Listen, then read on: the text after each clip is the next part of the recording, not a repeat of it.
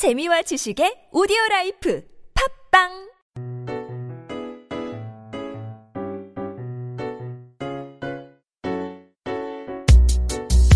캠핑 많이들 다니시죠?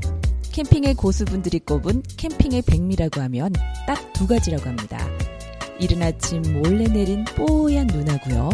자욱하게 하얗게 내려앉은 물안개가 정말 뜻하지 않은 선물처럼 장관이라고 하더라고요. 뭔가 일상에서 쉽사리 보지 못했던 새로운 풍경은 자연을 찾고 또 찾게 되는 즐거움이라고 합니다. 그런데 말이죠.